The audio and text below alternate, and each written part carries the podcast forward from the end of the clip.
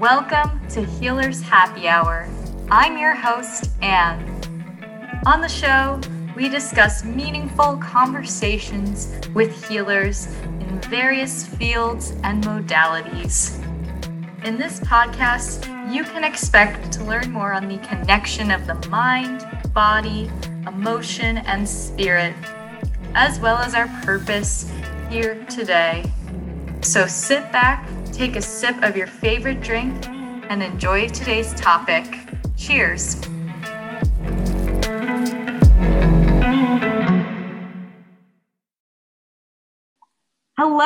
Welcome to this week's episode of Healers Happy Hour. I'm your host, Anne, and I'm really, really excited to have my dear friend, teacher, mentor, guru, so many things to me, uh, Cathy Mesick on the call today. Welcome, Cathy. Thanks, Anne. Gosh, such a delight to be here with you. so. Delight to have you. And a little bit of background on Cathy. She is an energy intuitive and Reiki master teacher. She actually gave me my attunement for the Reiki master attunement. And uh, through her Reiki and energy healing work, she is able to create a space for her clients to rejuvenate, balance, and harmonize all aspects of their being so that the mind, body, and spirit can become restored.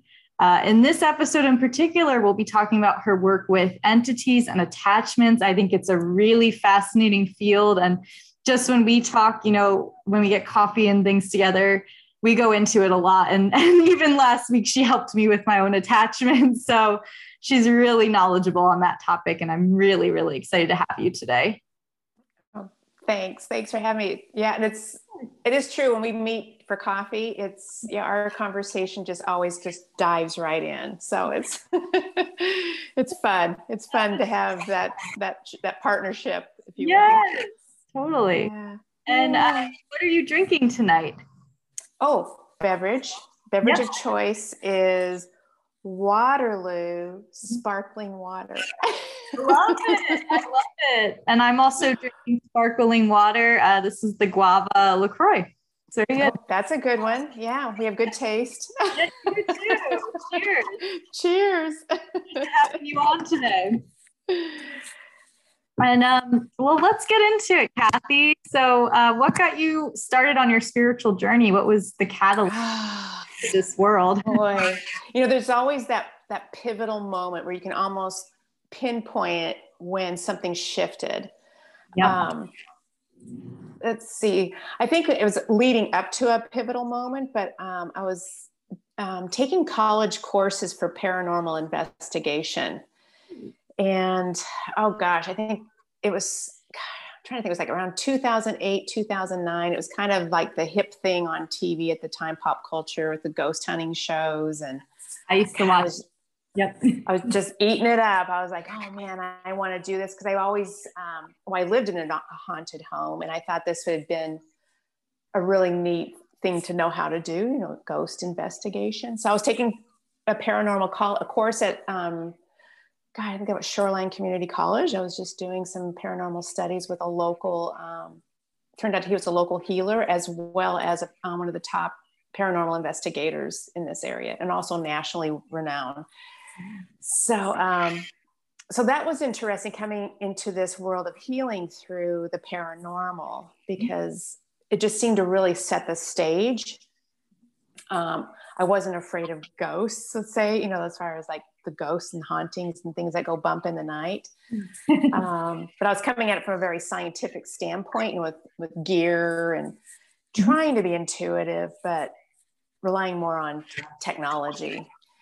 Um, the next pivotal moment was losing my mother. Um, she had passed away shortly thereafter. And in the process of that, serendipity would have it. Um, my paths crossed with a, a healer. And a psychic that happened to be partnering um, in the name of it was like they were had a massage business And so while you were getting your massage, the psychic was doing an, an intuitive reading while you were getting a massage. And it was yeah. so weird. So it was a, so that week that I was helping with my mother's, you know, with her passing and then handling funeral arrangements, I was going to these massages that my brother knew these two ladies and game changer right there. I'm like, oh, wow.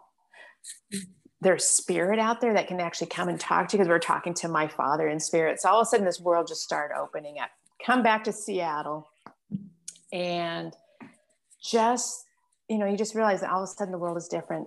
Everything you look at is different. Um, started, I did um, some past life readings um, with a regressionist. Mm-hmm. I had two different regressionists, and Reiki kept coming up in the topic of these practices, even paranormal investigation and in regression work. I just this word Reiki. So I Googled Reiki and uh, this gal here in Fremont was offering, you know, a session. I could get in the next day.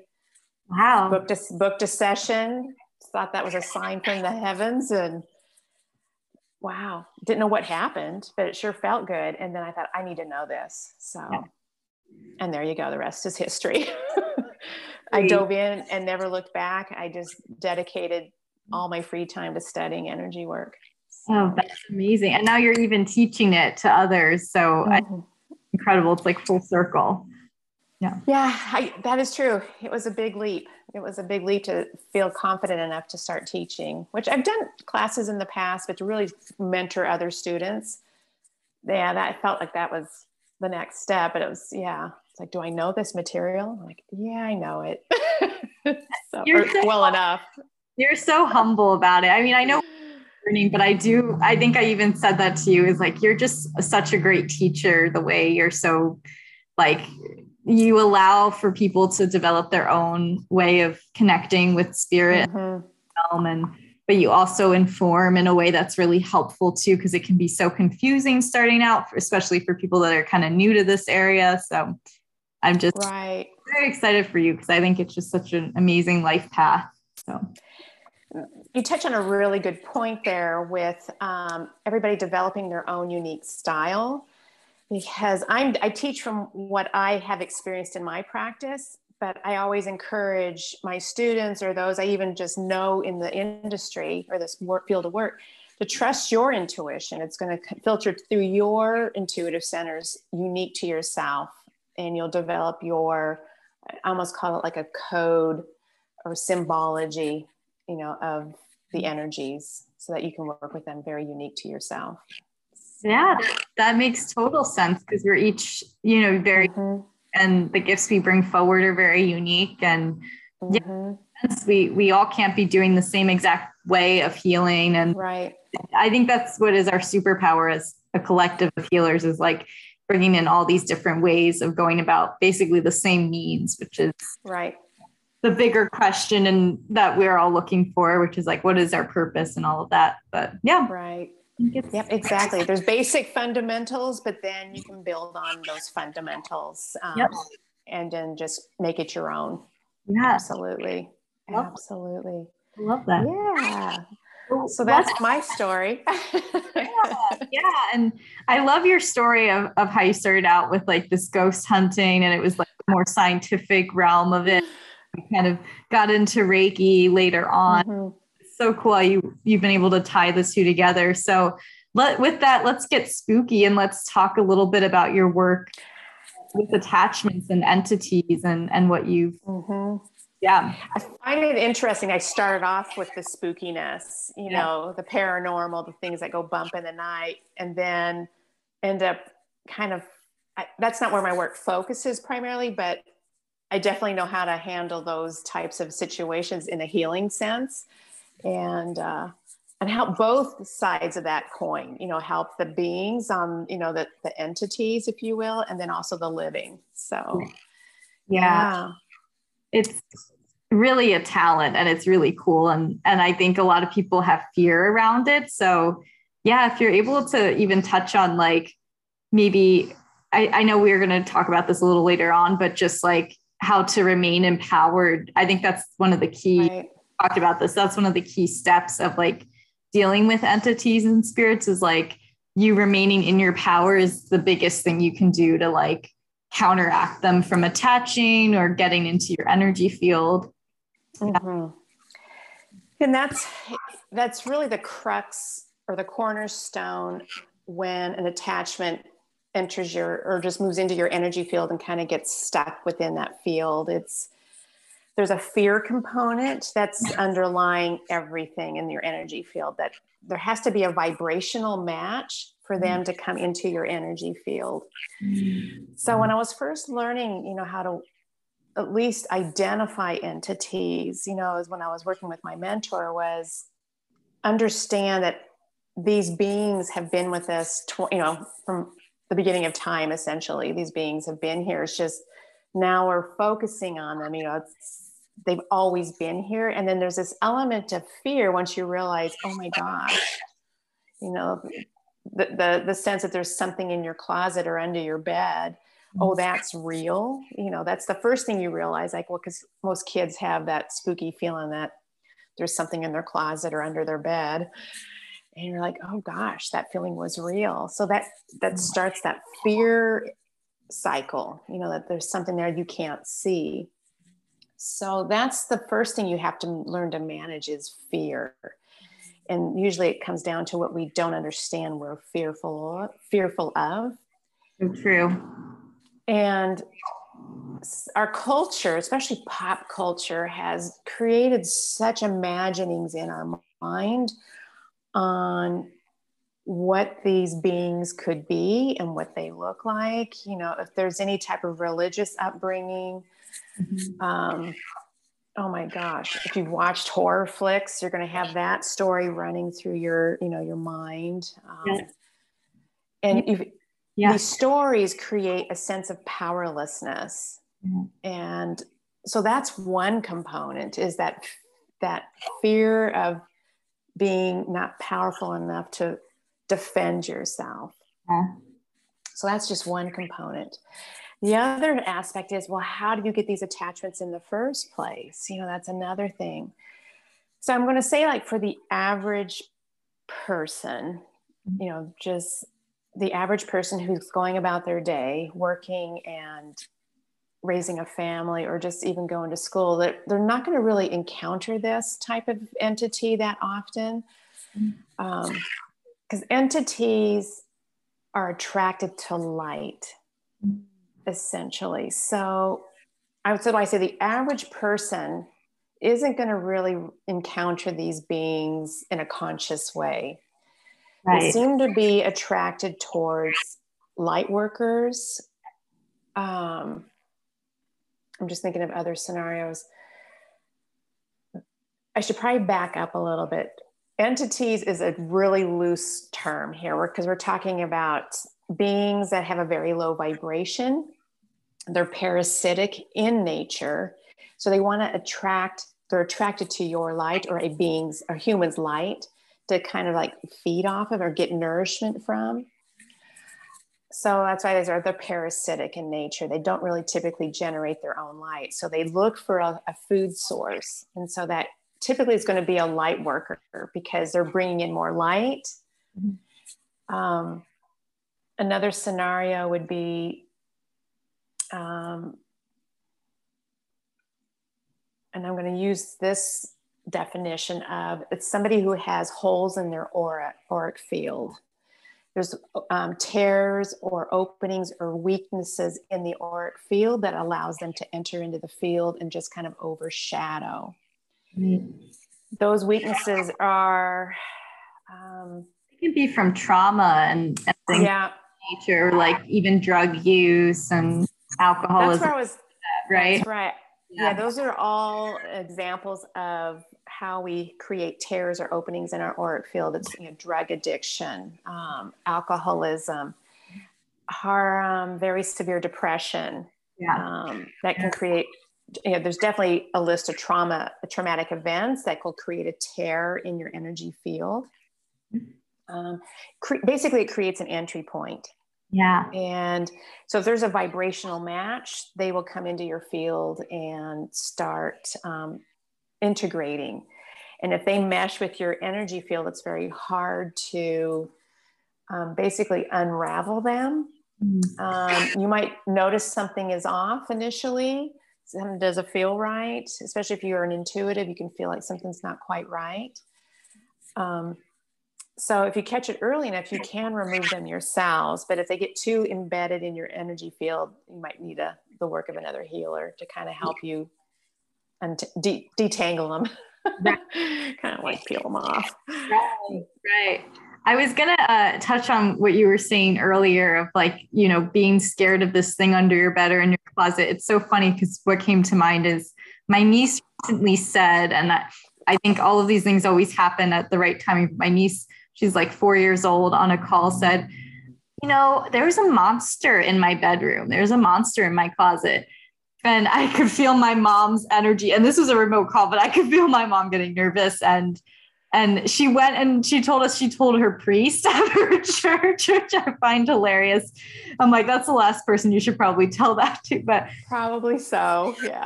Know, but the priest was like, okay, why don't you tell your mommy and daddy? Like, I think he handled it fine.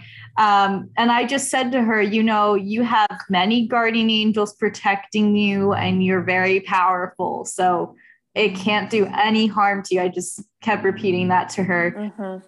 Another niece of mine too was like was like seeing a being in her mirror, and he gave her a very old name. And uh, my sister was getting freaked out, and I just said the best thing you can do is to be very calm when she brings it up, and just ask her mm-hmm. questions and and like basically normalize it because I, I yeah I just feel like when you start to instill that fear in kids then they start to close off their abilities or they start to fear mm-hmm. it. That's when the attachment can happen. So, right. Yeah. It is a normal everyday occurrence. So, like when you have children who are very perceptive, is to validate their experience, but then to also empower them. Um, you can give them a selenite wand. Um, just say that's their magic wand, you know, the wand of light, you know, just something that helps empower them um, so that they don't slip into fear and feel powerless. Yeah. Um, children are really perceptive. Oh my goodness. Yes. There's no shortage of stories and examples of children being able to see angels or, you know, like you said, faces in the mirror, loved ones, you know, even sh- uh, shadow people. There's just no host of, there's just no shortage of stories. Yeah. Um, teenagers are prone to um, attracting a, a, little bit more lower vibrational beings. See that we can we can discuss that if you want, yeah. but um, you know, it's just these these beings are really attracted to emotion, mm-hmm. and that's part of the the I say the attraction is anger and frustration and fear they're lower vibrations but they they emit a lot of ele- electric energy output It's like when somebody has an outburst of anger it's like that's a flash of light to right. a being of darkness right. and, be, and, they will be attracted to it um, drug use is another one because it just that person is obviously not dealing with staying in their body and being empowered and healing the shadow wounds right so they they're very emotional suppressing the emotions with either drugs or alcohol but the emotions still there and it's just stewing on the inside sometimes yeah yeah and those beings they just they're just opportunistic you know mm-hmm. they're just like oh there's some you know nourishment mm-hmm. But teenagers, as you know, we've all been one. Yeah. Are kind of highly emotional. We go through periods of a lot of emotional distress because our bodies are going through a lot of change. We're just hot mess, so to say. Yeah. And and beings are attracted to that. So you'll see a lot of poltergeist activity in a household with teenagers. Mm-hmm. Um, there's, you know, I'm still a part of paranormal groups even right now, you know, to this day. And I, I learn something new all the time from that field of study that anything that is a liminal space, it's a transitional space, um, is going to be prone to these beings being in those spaces of transition. So somebody who is empowered and really holding their light and done their housekeeping, if you will, energy housekeeping, they're not in a liminal state. They are grounded, they're firmly present, they their house is in order. You're not going to really, you're not going to get attachments that way. Right. Or very unlikely. Right. Um, so, but the, like teen, back to teenagers, they're going through a time of transition, you know, a lot of change. Um, so they're just ripe for the territory, you know, to have being. So, and if you haven't noticed, teenagers love horror flicks. Yes, they do. they have. There's something about getting their the wits scared out of them. Yeah, and the darkness. It's like there's like an yeah. into. I think the, gothic. The mysteriousness of those darker energies. They're sort of absolutely. There's something about it. It's kind of thrilling. Yeah. yeah. so, which on the surface seems kind of harmless. Yeah. But there are beings that are very observant and they're mm-hmm. watching and depending on the situation you'll get attachments i've had some of the most challenging entity removal on young teenagers on teens wow yeah some of the most difficult i just call them big nasties but essentially um, i don't want to demons essentially yeah yeah some of the, the most dark beings I've ever had, I've encountered on like 16 year olds. Wow. and, and could they be attaching to them too? I know like Ouija boards or something I don't mess with. I never felt called to mess with. Is it mm-hmm. through the use of that, or is it just from the overall dark energy that maybe the teenagers are kind of stewing in and, and maybe not coming out of for long periods of time? Probably a little of all that. Um, emotionally charged um, they probably are experimenting with drugs. In this particular case, um, this young gal was definitely experimenting with drugs and not just pot. She was yeah. definitely going down some deeper ends of heavier narcotics, um, which just wreaks havoc on your energy system. yeah. Yeah. Plus, in a household of abuse, it was just an unfortunate situation. Um, and it was just you know, she was ripe for the pickings. Right. so, you know, and it's, you know, that whole gothic, she was, she was kind of on the fringes of society. And this was, yeah. So that was one classic case. And that was just an interesting, um, it was just textbook, just textbook demon, demonology right there. Um, mm-hmm. But my training was, so we're going back to fear as a healer is never show fear just mm-hmm. always stay in your power. You have, so I, have been, I know tools I can use to help navigate and work with these types of beings. Yeah. If they're willing to have a dialogue with me, I always prefer to work with them and help cross them over into their dimension where they belong. Mm-hmm. In this particular case, there was no negotiating, no negotiating with this being. It was it was about split second decisions and figuring out where I can put him quickly. yeah, yeah, it's and that's something else. Yeah, if you can touch on more, I really like that when you're working with these attachment entities, you you do it from a place of compassion, and it's not just like mm-hmm. we were both raised Catholic, so I'm going to bring it back to that. Right. And, like splattering holy water and reading the Bible and being like, "I expel you from the spot." Like that's more. Oh my gosh! Yeah, like, the Exorcist, right? exactly. Totally, the Exorcist. Yeah. Oh gosh. I would prefer to do it the, the nice, compassionate way and try to understand why they're there. You know, hear, hear the story from their perspective.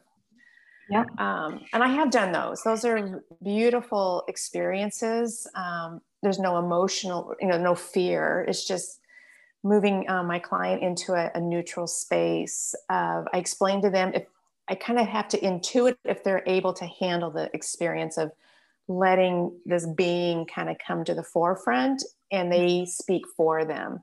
Right. So they have to be mature enough and in a stable enough position to work go into that relationship with the being to let them have a voice. Allow that. Yeah. yeah. And that's a, an interesting dynamic too. It's more along shamanic work, mm. uh, working with different realms and finding where they belong it's psychopomp work. So oh, yeah, yeah. And I've even started to do that a little bit because I read um, this really good book that you recommended, Spirit, and I'll put that in the show notes. And it, you know, sometimes I don't know exactly where I'm sending them, but I'm just like, I send this being to the to the for its highest good um, because you can't stay here because it's my energy field yeah. for your highest good. so it's not for my highest good, right? No, so you know, yeah, and I think the old school. I use old school in the sense of a lot of um, you know, hold up the cross and the holy water and the whole bit is so adversarial. And I think it just creates more friction and more rebellion on the being's part. Um, and maybe not very effective. Yeah. yeah. I just, I, um, so in this particular case with this, this really big nasty, um, kind of just, they're very tricky. The, the bigger ones are tricky. Mm-hmm. You know, they're dece- deceivers, you know, they, they're, they have selfish interests. So, but yeah, so this one was a little on the slide, but I was able to um, have him transmuted into the light. But it just, I had to work pretty hard for him. Um, but there's other situations where they just kind of get lost and just inadvertently will kind of get into somebody else's energy. Mm-hmm. And you can almost feel that those that are more parasitic in nature um, so when I'm working with a client, you can see, say, patches of darkness within their body. It's not just a blocked chakra. You can actually, the way I perceive them is like they're almost like slimy slugs. Right. And, and it's just interesting. You're like, oh, this is not supposed to be here. Right. So then I work within, sometimes I don't ever tell the client, you know, sometimes it's just, you don't want to cause more, do harm. You just like, no, just cleaning up your energy. Yep. In those cases, they're fairly easy to extract. You just come at it from a very patient level and you raise the vibration of your client. It's all about vibrational matches because they attach at a lower frequency. Right. right. So if the yeah, if the person's in fear, depression, mm-hmm. and drugs and alcohol drop your vibration. So that's why I um raise the vibration, raise the vibration. And um, those um slug things i'm just asking for clarity for the listeners. Are those are those like say like thought patterns that the person has in their own energy field that they've created? Or is it like more external things they've picked up from their environment because they were at a lower vibration? Or or does it tend to be both that you're finding i was going to say yes and yes and yes yeah. and yes so there's as you can tell just by this topic alone there's so many different scenarios that can present. Um, a lot of times back to your thought patterns. Yeah. thought thought is energy. It has mass to it. Thought forms. There is a field where our thoughts go and create mass. So you can create a haunting if you have enough people believing that the place is haunted the energy coalesces and creates the energy being that haunts the, the location. Mm-hmm. So you can create a haunting. So just by that alone, your thoughts, if that person is, let's just say there's an individual that is, has a lot of fear that they're working through. And depending where they put that fear and place it, it can create thought forms that in turn come back and haunt them. Mm. So mm-hmm. I always like if I'm clearing a house or you know, doing house clearings, I always and I've had to learn this over time. Initially, I'd go in and just kind of do the whole ghost hunter thing. Yeah. but now I'm like I'm focusing on the residents. What is their mental space like? How are they in their well-being? Are they emotionally sound, grounded? Mm-hmm. You know, or is the house being remodeled? You know, there's is it now becoming a liminal state, or is the house are the residents going through a t- difficult time, divorce, you know, right. so much affects the well being of this energy field. So, thought forms, you can attract these beings, which actually have a, you know, a separate consciousness, if you will, a vibrational field that it gets attracted to your being. They will tend to overshadow, those will overshadow you. You can just tell your thoughts are off your energy feels off. Something doesn't feel right. You might have thoughts that don't seem like your own. That's your first clue. Something's something's up. Yeah. Um, ghosts. We haven't even talked about ghosts that overshadow you.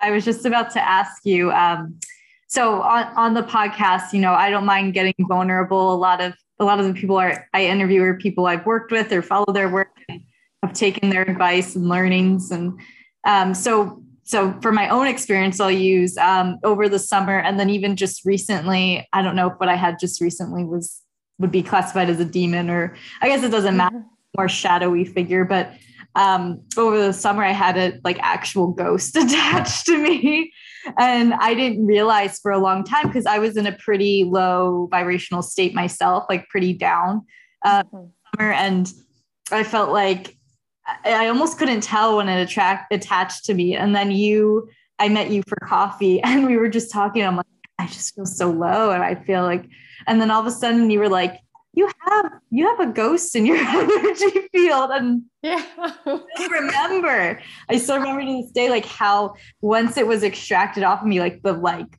whoa like the light wow. flooding back i was like oh that's my energy. So now i've been very more keen and sensitive to like what's mine and what's something else's. And um mm-hmm something else I was going to add to that I feel like is important is I'm still learning how to ground my energy again because um, I just like felt like I went through a lot of upheaval over the last year, and so mm-hmm. um, for me, I noticed like I'll be grounded and fine one day, and then I'll like kind of like pop out and like not be as stable, and so like I've been trying to learn to ground, and I do notice it's the times where I like kind of pop out of my centeredness or my grounded mm-hmm. that and I'm not saying like every day it's like, oh, if I'm just feeling off, like I get an attachment. Like that doesn't happen. Right. Yeah. It doesn't happen like that. Yeah. Um, certain times. But yeah, I'd love to hear more on ghosts and and even yeah, more about them attaching. Great. Yeah, it is it's fascinating. Ghosts, I always I have such a soft space in my heart for them because they're just wayward humans that have yeah. just kind of lost their way to the light. Yeah. And they're just they're just looking for just someone either to listen to them or help them. They're just basically those in need.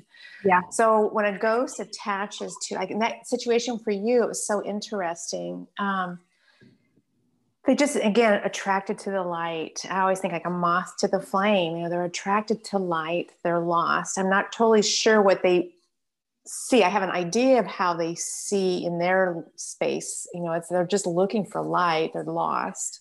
Yeah. Um, sometimes if you live in a, a, building that has a lot of say mm-hmm. ghosts in it they're going to kind of congregate where they're with, either feeling more safe or they're attracted to somebody with light which is going to be you. Yeah. Yeah. Um, but the first thing you'll notice is you just start you just if you do enough of that inner housekeeping of self-reflection how's my energy feel? How's my and then all of a sudden you say oh something feels off. Mm-hmm. um, and you just kind of take inventory. And that day it was such a perfect scenario where you just describing you were feeling off. Yeah. and then i shift my focus because you and i were just talking you know just face yeah. to face. I'm like shift my focus. Like oh gosh yep she's standing right there so yeah you it asked, was actually easy. Yeah.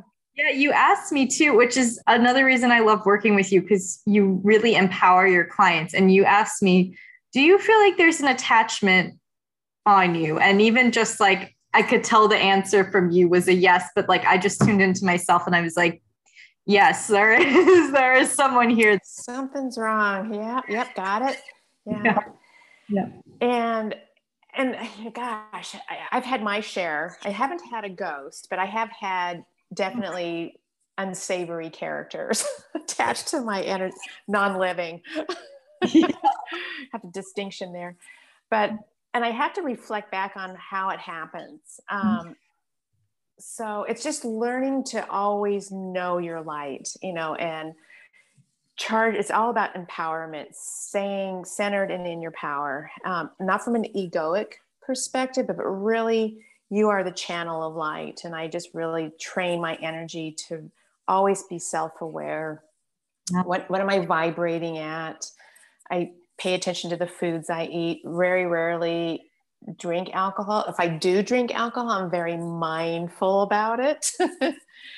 um, so, and these are just things we learn along the journey. And um, so, but ghosts are, I think, are probably some of the easier beings to remove from people's energy field. They're just, I just listen to their story and um, find, um, I just create a threshold and I work through that field. And once I hear their story and I understand, and then I work with light beings to create a welcoming basically that's what psychopomp work is but i go in and i look for the perfect pairing of basically an usher somebody who will walk them across the threshold and it can be an ancestor. It, it depends on their belief system and it can be angels grandma and, then, and i think in your situation i think it was her grandma grandma that yeah. yeah. Yeah her grandma like, came in. Mm-hmm. she was from the 1930s i remember. She was dressed like that and um, really simple dress. Yeah. I was going to say too, I really like how you, and, and you really taught me this too, is how you've humanized because I think going back to how, oh, what goes bump in the night, that scary thing that's watching me while I shower yeah. that people get scared about. Um, I really, over the years, even just working with you, have learned to humanize them. And that has made a huge difference for mm-hmm scared of these beings is like oh like like in the new building i'm in i'm in now there was a guy that died in his 90s and i'm just like oh he's just a grandpa ghost like watching over the building you know like i, I don't get mm-hmm. and i see him out in the hallway and he doesn't he knows not to come in my space um, so yeah i i think it's really interesting mm-hmm. you start to humanize these spirits and entities they become much less scary and you know much less like the exorcism or, or something. Right. and, and that also helps you come into your power while also having compassion for them and knowing that they're right. lost and they don't know maybe where the light is where the next phase of their journey is yet. Right. And fear doesn't serve anybody on any level. Like fear takes you out of your power. So it's learning to always stay centered grounded as best you can and um, you know, and that takes practice to kind of navigate. Um, it's not as if I haven't had fear before, like especially in, you know, you're going through a haunted house, you know, and learning, and all of a sudden, you know, you're just like, whoa, something feels really creepy, you know. So, um, but you know, you just learn to mitigate, and I always now I have exactly default, you know, I have a default zone that I pop into my energy as a, just an observer. I'm just observing this and what is it showing me? And what do I need to know? Um, um, yeah, so I was just going to say it, there's such a wide variety of type of entities that you'll encounter in healing work. A lot of healers are uncomfortable working with this aspect of healing work. They want to stay in the higher realms, and I'll just kind of coin that phrase love and light. Mm-hmm. Um, and there's nothing against that, but at least the type of work that I do, if I want to be really effective, I want to see all the spectrum of light. It's still light, mm-hmm. but I want to understand all the different frequencies and how that impacts the human body and then also the human spirit. So, and that's um, so having you on today because I, I just love that you go into these darker areas that you're exactly right. A lot of healers don't go into, and there's mm-hmm. ghost hunter realm that you were in for a time, but I love that you've bridged the two together and you now use it in your Reiki sessions because I almost wanted to say in your introduction too, like you just you do so much more than just Reiki, just helping right. chakras and work with that individual. You're looking at all the layers and all the potential entities and you're so great at working with them and i think that's so important. Yeah i always think like reiki is the foundation. It's just it was like how i built my healing practice was on that teaching and and then it just expanded. It just you know i gosh i work with all different types of light beings now in my healing work and so it just creates a wide palette, a toolbox, if you will, of just so many tools to work with whatever walks in my door, you know, as far as my studio and the type of work I'm doing.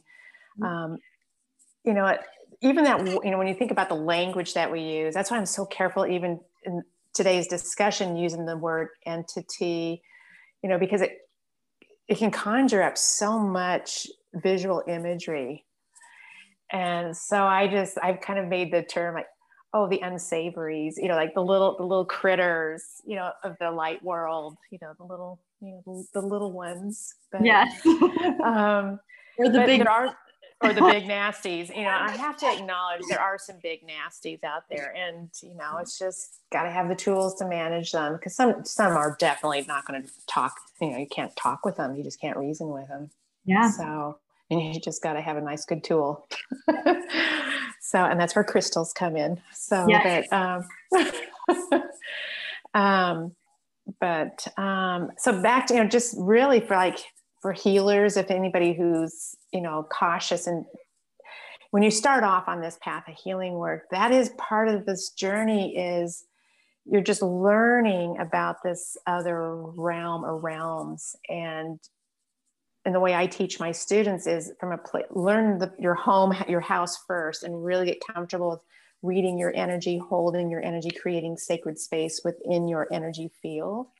And once you're confident in that and able to hold it, then you can start shifting your gaze out into you know other spaces and and feel confident that you can you know just even observe them you know you don't know, have to know what to do with them yet. You just observe and, and stay in your power. Yes. Yes. I love that. It's like learning to walk before you run you know learning right.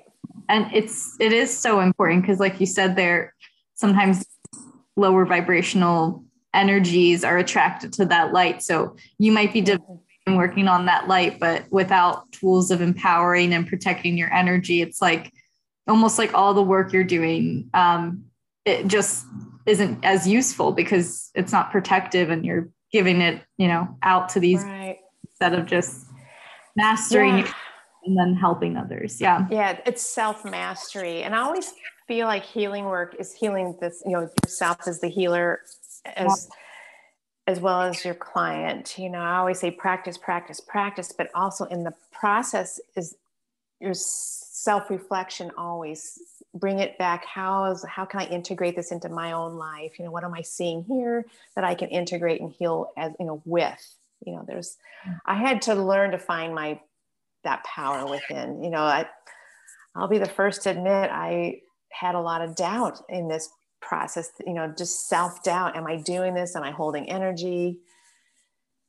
A lot of doubt. I had to really work with it. It just it builds yeah it builds and then you have a you can have success those little successes like oh i removed an entity oh yeah good job ready for the next yeah yeah totally totally and yeah. I was going to ask, I think this is a good segue is do, are there any simple, maybe protective tools? I know we've talked about being in your power, but is there any like mm-hmm. concrete tool of, oh, I'm starting to drop into fear. How do I come out of that? And how do I or keep my perspective. Do you have any tips like that for the listeners? So I always emphasize, yeah, there are some, I'd say, really important um, tools to implement right away, and that is stay in the power of observation. And as that the phrase implies is when you're just the observer, you're in your power. Because as soon as you step out of your power, you become emotional. You, you, and I always say you lean into the field, but so the way I see the landscape of energy is the front half of our energy body is gets into the emotions, you know, the emotional, mental field. It's like the front half of our body is so governed by human experience. Mm-hmm.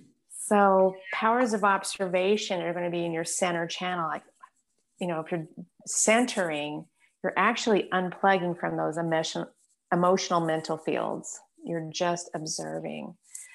So it's learning to have that quick go to of being in the power of observation, what you know, your witness. So something doesn't mean you don't get startled. You know, I have to say you can be startled. You know, like I'll jump, but then I immediately pop into observation. What am I seeing here? What is presenting here? And it keeps you in your power. You know, and then you can make very good, you know, critical decisions in the moment if you have to it's like all right what am i going to reach for like i've had to turn around like what am i going to reach for to get this you know right. critter right. yeah i got to mitigate this really quick so I love that. I love that tool because I remember you teaching that in, in the Reiki class too that I took with you. Of and mm. recently doing it and I totally like forgot the reasoning behind it. I'm like, I know I learned this from Cathy, but I don't remember why. I mean, I do remember that the channel of light comes down our back and, mm-hmm. comes out the palms.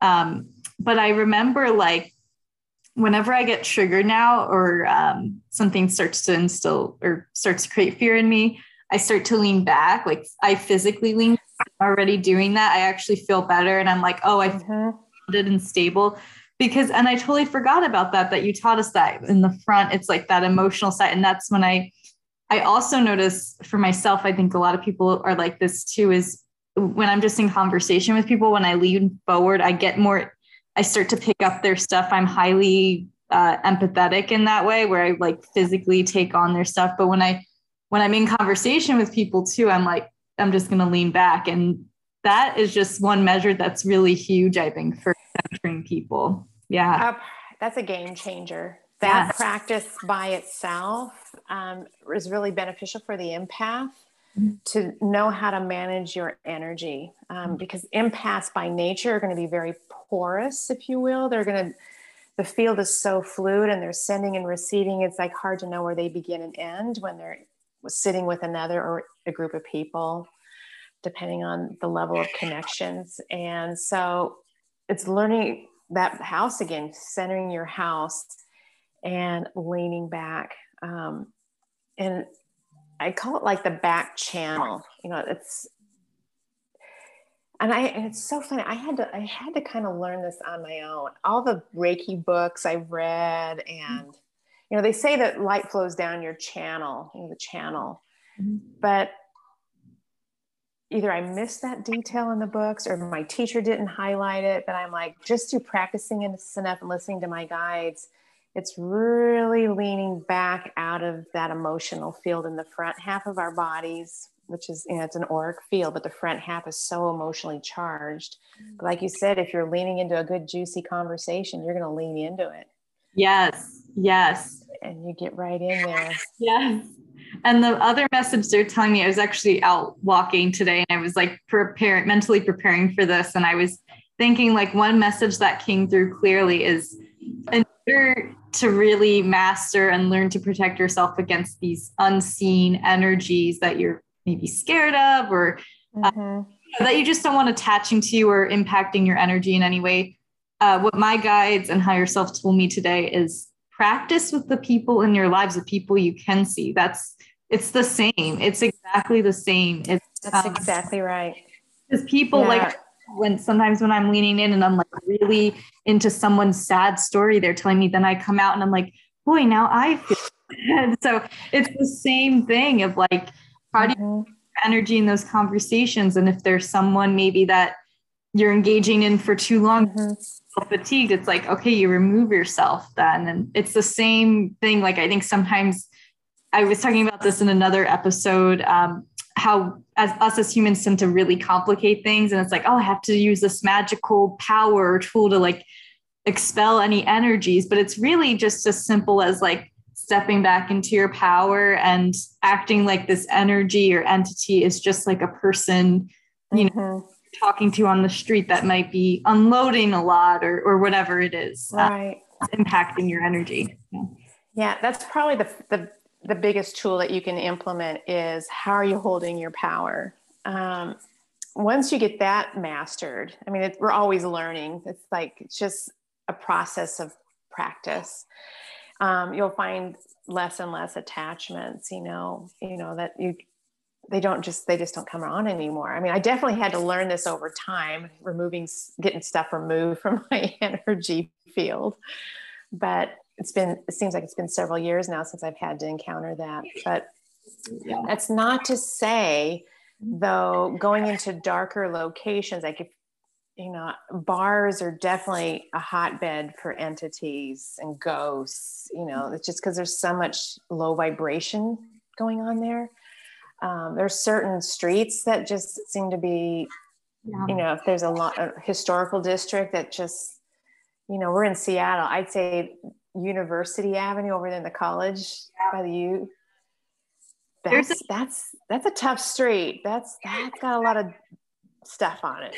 There's a spot um, in in the central district that I I can't drive o- over that street anymore. Um, because, and I later looked it up, and apparently there's been a lot of accidents. There's been murders on this street, but I get like suffocated when I drive through there. So I'm like, I'm just gonna avoid that street. Yeah. I'm gonna do and there's, there's pockets like that all over. You know, it's yeah. and there'll there'll definitely be people who just kind of get an odd feeling when they go through those places. Sometimes it's the land. Mm-hmm.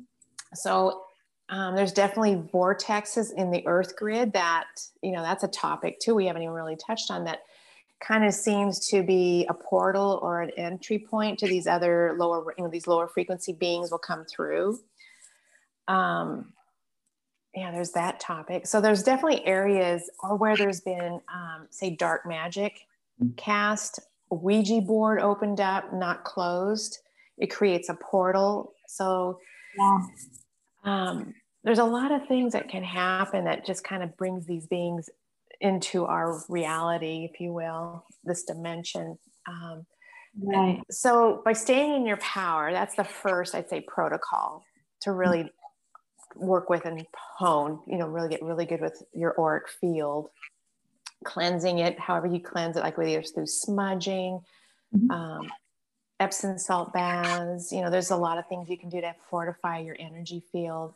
Mm-hmm and then you know there's other tools you can use as well sometimes calling forth um, archangels you know, for protection if you have an affinity with those beings you can call them forth to at least assist you um, crystals for protection yeah. you're talking yep yeah yeah i definitely have crystals yep. um, I also use, you know, I work with elementals. You know, it's not just this is outside of the, the realm of Reiki, but just I call it advanced energy tools. Um, I, you know, I use the elemental of fire. You know, it's I create walls of fire around me. You know, it's there are just things you can do when you're walking down a street and you see somebody who's just having a really interesting day and they're talking to themselves and you can see that they might have an attachment, attachments will jump. They will jump people. Yeah. so I usually just do tools just for shielding and protection, um, just as added insulation, you know, just, you know, just because you can. One I learned with Reiki too that I've I've just taught people is well, gold is very protective. I if I'm mm-hmm like right now i'm house sitting for someone i throw up gold on the walls that i'm sleeping in um, and also like when i'm walking down the street past you know people or even just people i can tell are having a really bad day that i don't want their energy mm-hmm. it's right. the type of bubbling up where you um, literally like shield yourself in a giant bubble and it's like a for me i see it as a translucent so i can see out of it but it's gold so gold mm-hmm. is protective in general like yep I just know that yeah. things can't really penetrate that. And it's also the power of the mind too, because like you said, doubt comes in too sometimes when you're on this journey. Sometimes I'll walk past someone and I'm like, was my shield up? was it working? And and that checklist. Can, yeah, exactly. that can also be like you have to trust yeah. your like I know how to throw a shield up. I'm protected. I'm fine, you know? Yeah. So with that daily practice of always I always say take inventory of your energy field. How am I holding my energy? How am I holding my power? So we're basically training our energy field to hold a certain pattern. I mean, you can use the word protection, but I just say we're fortifying our energy field. And I feel like that's exactly what we're doing. It's, and that fortification is the protection. You know, the more that we strengthen the light within, and you're aligned with source energy flowing through you mm-hmm.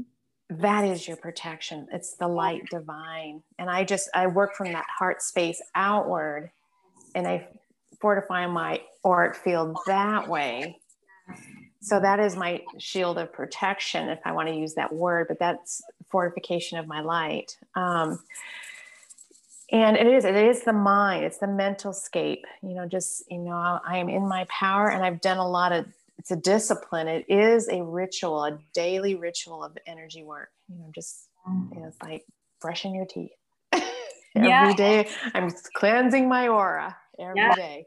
Cleaning off your aura. It's so important. Mhm. Yeah. Things once in a while. And if you're working with clients, you know, in that aspect and you've done a lot of clearing, you know, then afterwards you kind of have to sweep the energy. You have to clear out your healing space because there's definitely energy debris there too. Yeah. And uh, just kind of like, I just call them like dust bunnies, got to sweep the energy. so, And- and transmute it. Yeah. Um, And and one visual uh, I was downloaded once was just um, I think this is a thing going back to how empaths are are porous. Um, if you identify anyone listening uh, as an empath, what happens sometimes in our energy field? They showed me like we have these like holes and they're like sucking in other people's energy in our aura auric field. And so what my guides have told me is whenever you feel like you're getting like you're sucking in other people around you or a space's energy, they're like channel out that light that's coming through you from source or God, whatever, mhm. and channel that at, back out and like do the reverse. They're like, don't be a vacuum, be be like pushing out energy. Right. Do the That's opposite right. of that. So that might also help help listeners too if you're ever Right.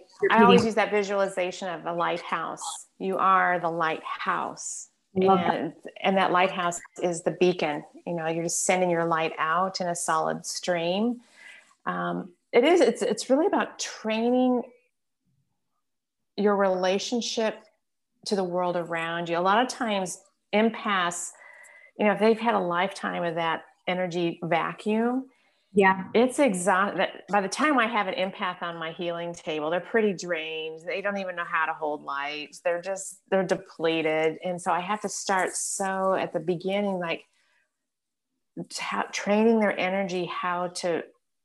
It's the directional flow instead of all this input. It's like pushing it out. It's finding that that place of empowerment. Um, and it's just interesting. Empaths are such a they make such beautiful healers. Yeah. It's just challenging them for them to find um, a new way to hold their energy field so that they can come from a place of compassionate detachment where they can still have compassion and and empathy but not get attached to it it's just that's that power of observation Yeah. but um, I do notice a lot of empaths just seem to attract beings, you know, like we're talking entity attachments. Yeah. That seems to be fairly common. And Yeah. I think it's just because it's learning how to plug the the holes in the or in the energy field yes. and And then trust that you're doing that too. right believe that you're doing it. Yeah. Yeah. Yeah. And sometimes, you know, since you can't really see that I'm right, I'm stealing at my energy field. So I'm kind of visual and I love imagination. So I would create this visual that I am spackling the inside of my energy field. You know, I'm using spackle, but it's white energy. It's just thick energy. And I just spackle the inside of my energy bubble. And I say, just start training it. It's just, you got a nice thick wall, spackle it. If you see any, and I spin it around and see if there's any holes or tears, and I spackle it a little more. I love that. I love So that. it's just yeah, and so essentially it becomes like I use that phrasing of like a coconut shell. You got thick meat on the walls of the inside of your shell. You still can sense energy. There's still energy flow. It's just you're creating, you're training your energy to create um, stronger boundary between you and the world around you. yeah. Oh, I love that. I love all those visuals. I think that's going to be really helpful both for myself and listeners. Um, just to just to visualize because yeah it's true sometimes people are better at seeing it visually the things around them Mhm. and you know protection yeah Yeah, and not everybody sees things the same way, but since I'm really visual, I just used a lot of vision, you know, wh- where it's like, well, what what looks really thick to me? Well, I'll spackle the inside of my bubble or the coconut shell. Um, some people have they struggle with that visioning, you know, they have more of a sense of knowing. Um, it's more gut instinct. Um, I'm even listening to my guides right now. I'm like, and how how do we make our suggestion here? I think it's setting the intention. Intention is like 99.999% of this work. You have to have a very powerful intention and you have to believe. Yes. You know, if if you set an intention and you don't believe it, mm-hmm. it has there that's just it's wiggly. There's just no yeah. foundation there. You have to really believe in what you're doing. Yeah. You know, I always go back to Harry Potter. Even though it's it's a movie, there's a lot of good examples in there in belief. Mm-hmm. You know, when they're when they're learning their little spells, you could tell the ones who really, you know, Hermione got it down, and it's because she really believed in herself. You know, she and she practiced. Yeah. good, good. She's very disciplined. It's a, it's a discipline, and yeah. so that's what I always encourage people to. In order to really train your energy field to hold a vibration, practice. And of course, if we're talking on the point of vibrations, yeah. what is the highest vibration? Love. right? right. yeah. So that is okay. So the lowest is fear. Mm-hmm. And the highest is love, as far as we're talking the frequency of light. And mm-hmm. I'm talking light, but it is love and fear. It's still in a light frequency bandwidth. Mm-hmm. And so fear is disempowered. So when I want wanting to raise my vibration, I go into the frequency of love. You know, I just bring love through my whole body. I just feel it in my heart. This is again the lighthouse is the heart. So I bring the light in and then I charge it up in the battery of the heart of love. And then mm-hmm. that lighthouse, I am light. I yes. am love. Mm-hmm. And and that type of divine love frequency, it, it, you can feel the power within it. It's not the human version of, you know, infatuation. I, lo- I love it's infatuation. It's I, I don't. It's like I love you. Infatuation. this is like to me, it's like holy fire. It's love, yeah. unconditional love. Oneness is always what I experience. Mm-hmm. Yeah. yeah. So it's it's finding that frequency that really charges at the heart space and that always raises your vibration. Or if even thinking of things you love you know things that bring you joy raises your vibration. Yeah. They talk about like writing out gratitude lists every day of things mm-hmm. things like i'm happy to wake up in a warm home today. You know that can mm-hmm. really low simple space, pleasures. Simple like that can really help bring you out of it. And that's always what we're trying to do is yes it's important to to acknowledge your shadows and maybe dark mm-hmm. you're feeling but then how do you step out of that? And and yet like bridging that the- is always important and in the process to learn sometimes. Yeah. Yeah. It is it is learning to reframe your relationship to spirit. And it is an, it's an incredible journey. I will say that you know finding myself here today compared to where i started out how much I've grown as a I'll say as a human, but also as a healer. It's yeah. learning to create such a deeper relationship with like the great mystery, you know, the all, you know, and moving into right relationship with these this space around us, this universe, um, seen and unseen. Um, you know, and that's also brings up, you know, back I, everything goes full circle here. We're talking about entities and attachments. It's, you know, we're, we're healing aspects of our, our being in that process, even as healers. You know, we always hear that phrase, the wounded healer. Mm-hmm.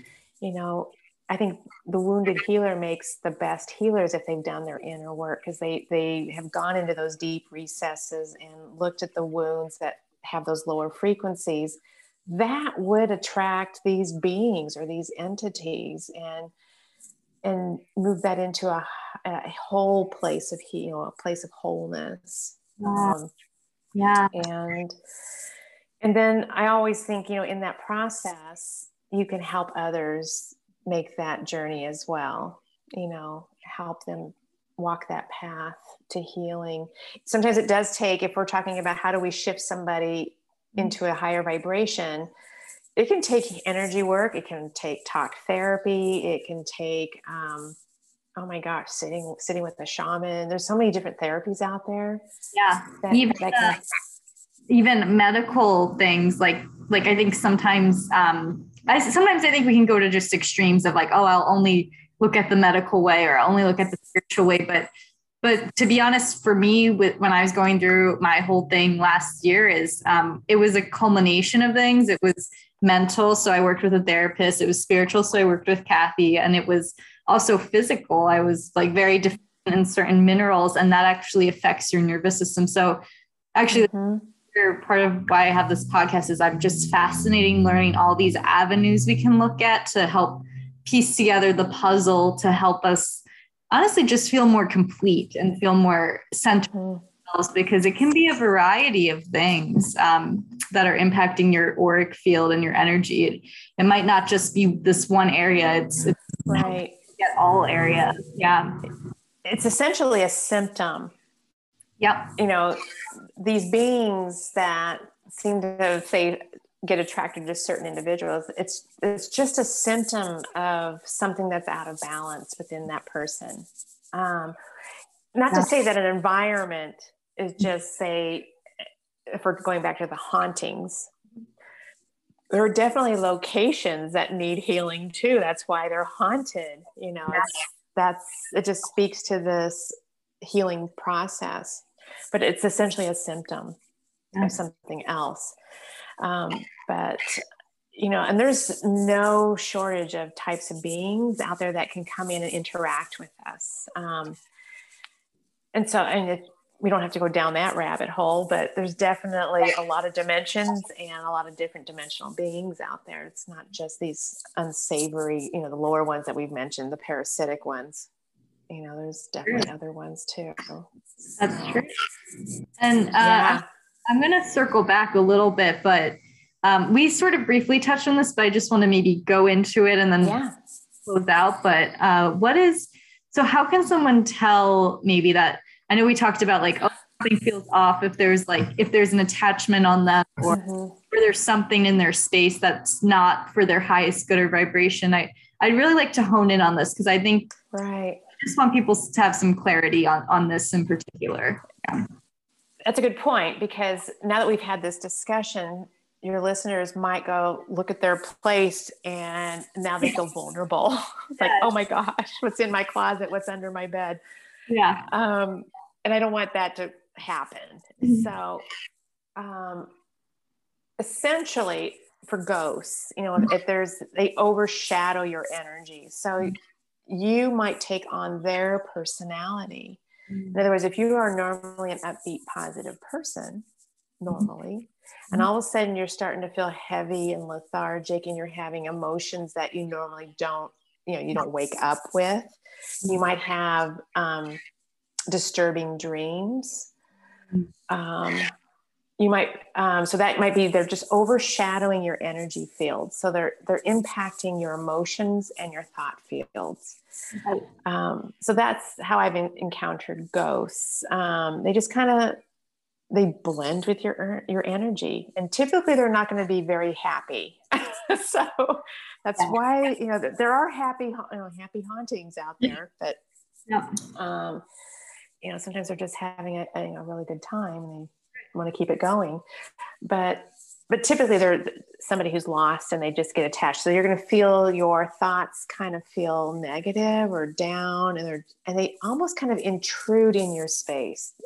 Everybody i've worked with that's had a, a ghost or kind of like that type of attachment if you will they always say afterwards that their thoughts never really felt their own.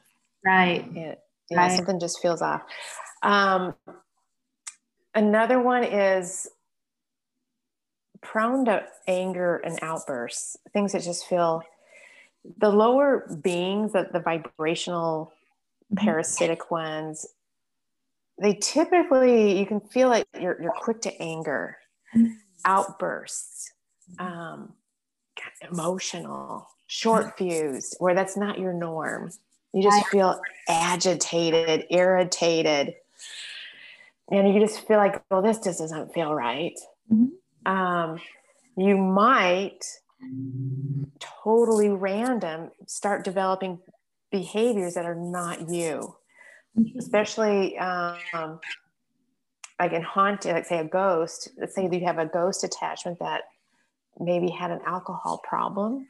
Mm. And so all of a sudden you find that you are craving alcohol because yeah. they're in your energy field and they were an alcoholic. So they you are going to start having that craving as mm. well, or drugs, or sex, or food. I say I remember specifically the ghost I had over the summer. Um, like I I mean, I've dealt with a little codependency just myself, but like it was like another level of like me craving being around people constantly and like I like I didn't want to be alone. I remember like I was like I need I need people and like when I was with people I felt a little better and I felt like mm-hmm. ghost was like very codependent too in a way of like feeding mm-hmm. off people through me type thing. So that yeah too is is just at least for what I went through something that can show. Yeah, yeah. absolutely. That was very true. Yeah, you can find just like a shift in your personality. Yeah, um, argumentative. Um, oh my gosh, it's just anything that feels out of character for your normal, you know, emotional landscape. Um, gosh, I had a a client who had a possession entity for her whole life wow. until I you know, basically ex I'll just use the class classic pop culture term, exorcised her. Yeah.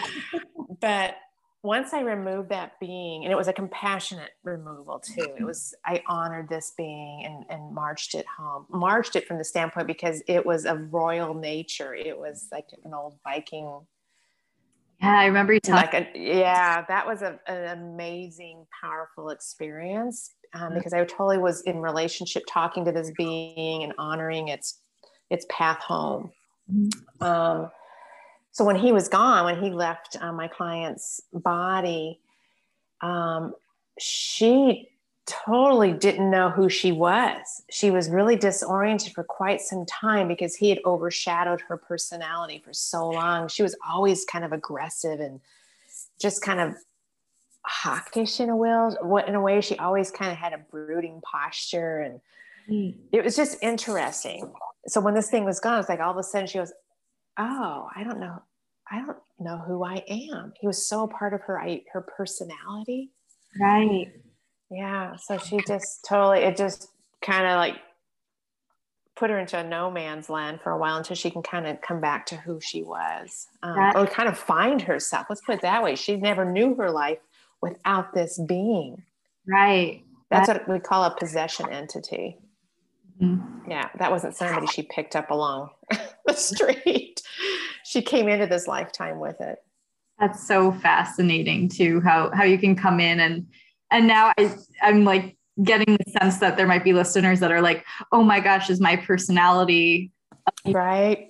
And, and so the advice that I just got downloaded is to ask yourself when you start to question and maybe panic about something like this, this topic, is to say, ask yourself, is this true? Is this true? And maybe you feel a heart sensation of, no, this isn't true. Or maybe you hear, because maybe you're clairaudient and you hear in your head, no, no, mm-hmm. true. Like, because that was a very rare case too. So I want to like right that was um so th- that's true i want to highlight that that not everybody has that type of experience um, this was just a really unique situation um, and but what was interesting when i look back on it and i've known this person for quite some time is she, you could just tell in her journey and she's close to my like she's in her late 50s i believe. And but she's going through a process of really finding her power. She's just been she's i've known her for years. She's just going through a, a transformational shift in her life about empowerment yeah. um, but she's also highly intuitive she is also very skilled at i'm going to call like natural healing arts in like the old ways like druid you know along the lines of Wicca. You know, she's really good with fire and ritual and um, moon magic.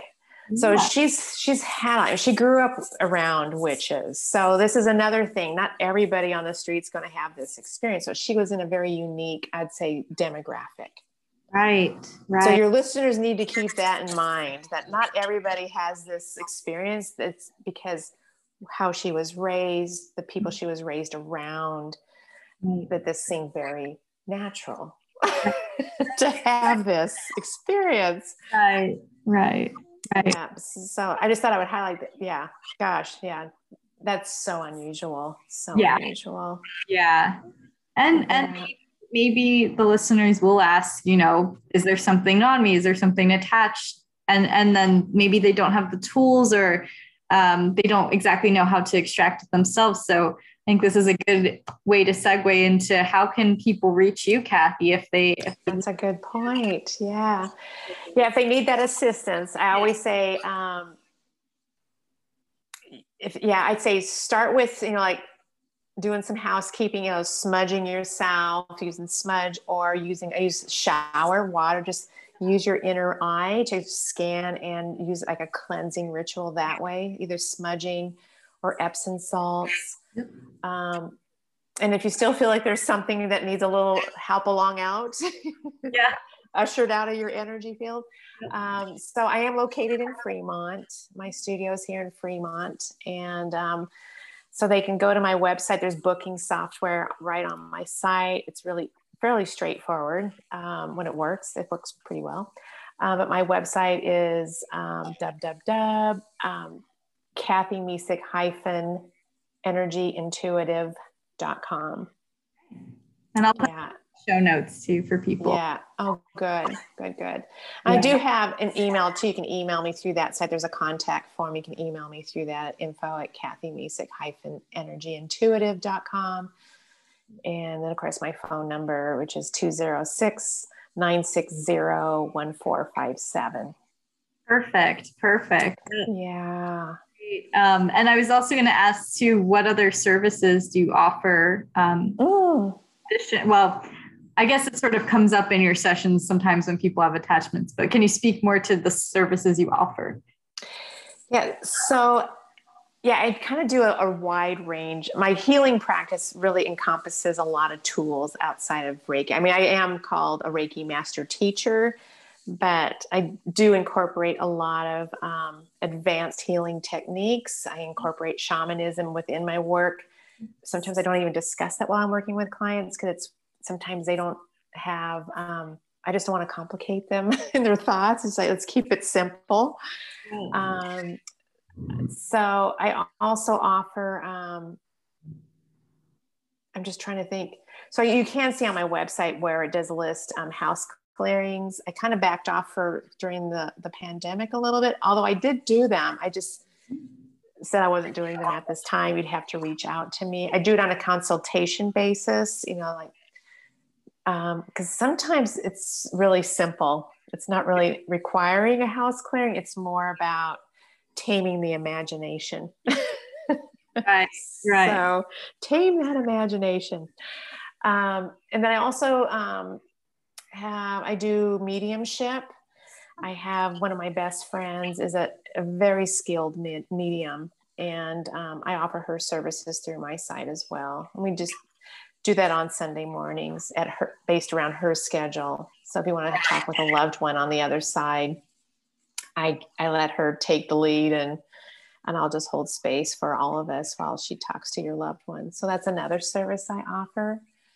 Um, but typically, my healing sessions cover a lot of territory. It depends on what's needed, and I listen to spirit guides in that process. What do we need to do in this moment?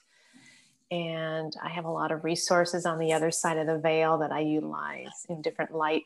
I call them specialists. I use them in my healing work, angels, um, just whatever is needed. And I was going to say, you also, in addition to being located here in Seattle um, for in-person sessions, you also, I know, offer online. And I have, uh, I was looking at the analytics for the podcast, and I noticed we have people in the Midwest, on the East Coast, Southeast listening. And I'm like, I don't know where you guys are coming from, but I'm very grateful. That's a good Listening. Right. yeah, it- it's very exciting. Someone in the UK I saw recently. So, um, yeah, so Yeah. Also reach That's you. That's right. I have clients all over the country actually and international too. So yep. that's so when that happens, I just do distant sessions and I do it through Zoom or just through the phone. Um, we just set up a time and and this is the beauty of energy work. You don't have to be in person. No. So, True. Yeah, yeah, yeah. So that's a little hard concept to comprehend in the beginning, but if your listeners are doing energy work, they'll fully comprehend that concept. Yes. yes. Energy so, beyond time. Really, time is a construct. So that's, that's what yeah. I'll say. That. So yeah. Yeah, that's a that's a mind trip.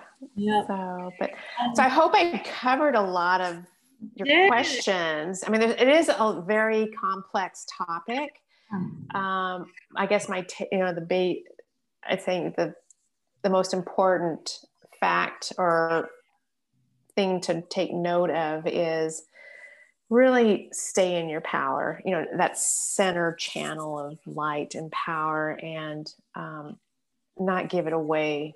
Mm-hmm. give it away to other ideas or concepts.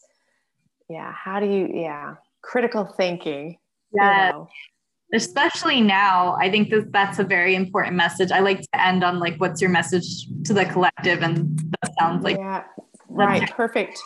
Right. Yeah i always um essentially what we're what we've been talking about through this whole interview or this this discussion is really how to stay in your sovereign power. You know we're talking sovereignty and when we're talking about spiritual alignment, we're aligning with our higher truth, higher wisdom, and not letting outside forces influence us, essentially. So, because the world is a noisy place. And mm. what we've discussed today, there's a lot of unseen forces as well that are trying to get in there and mess with your energy field and they do they're, they're artful manipulators you know and they're usually very selfish and have an end game at hand um, but that's not to say even our own world at large we're a part of a collective mm-hmm.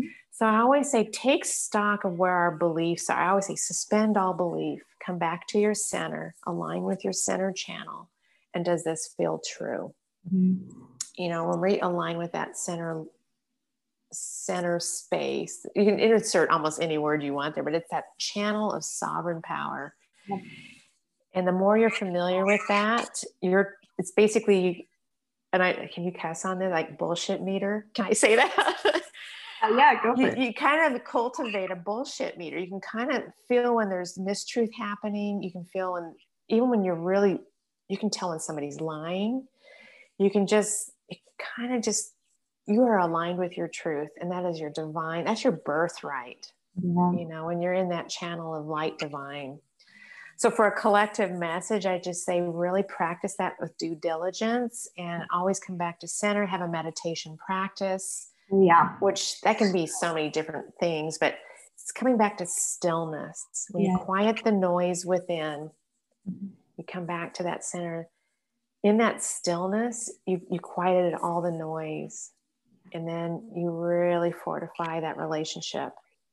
Yeah. And and so then you can hear you know you can see the the critters out there like yeah just move along move along. I see you. Yeah you yeah. no impact on me. That's what i've been saying too and, the thing is, that's when you're in a place of power, and if there's ghosts, you say you set up boundaries. Like, no, you can be in the building, but don't come into this space. Exactly. Exactly. Don't cross my threshold. Exactly. Yeah. Exactly. Yeah, you just you're just tidy. It's housekeeping. Yeah. So, and you know, sometimes you know the ghosts are ready. They need your help, and you can sit with them and help them move along. Um, and it's just yeah but once you're in your power, then you can make those discernments, those choices.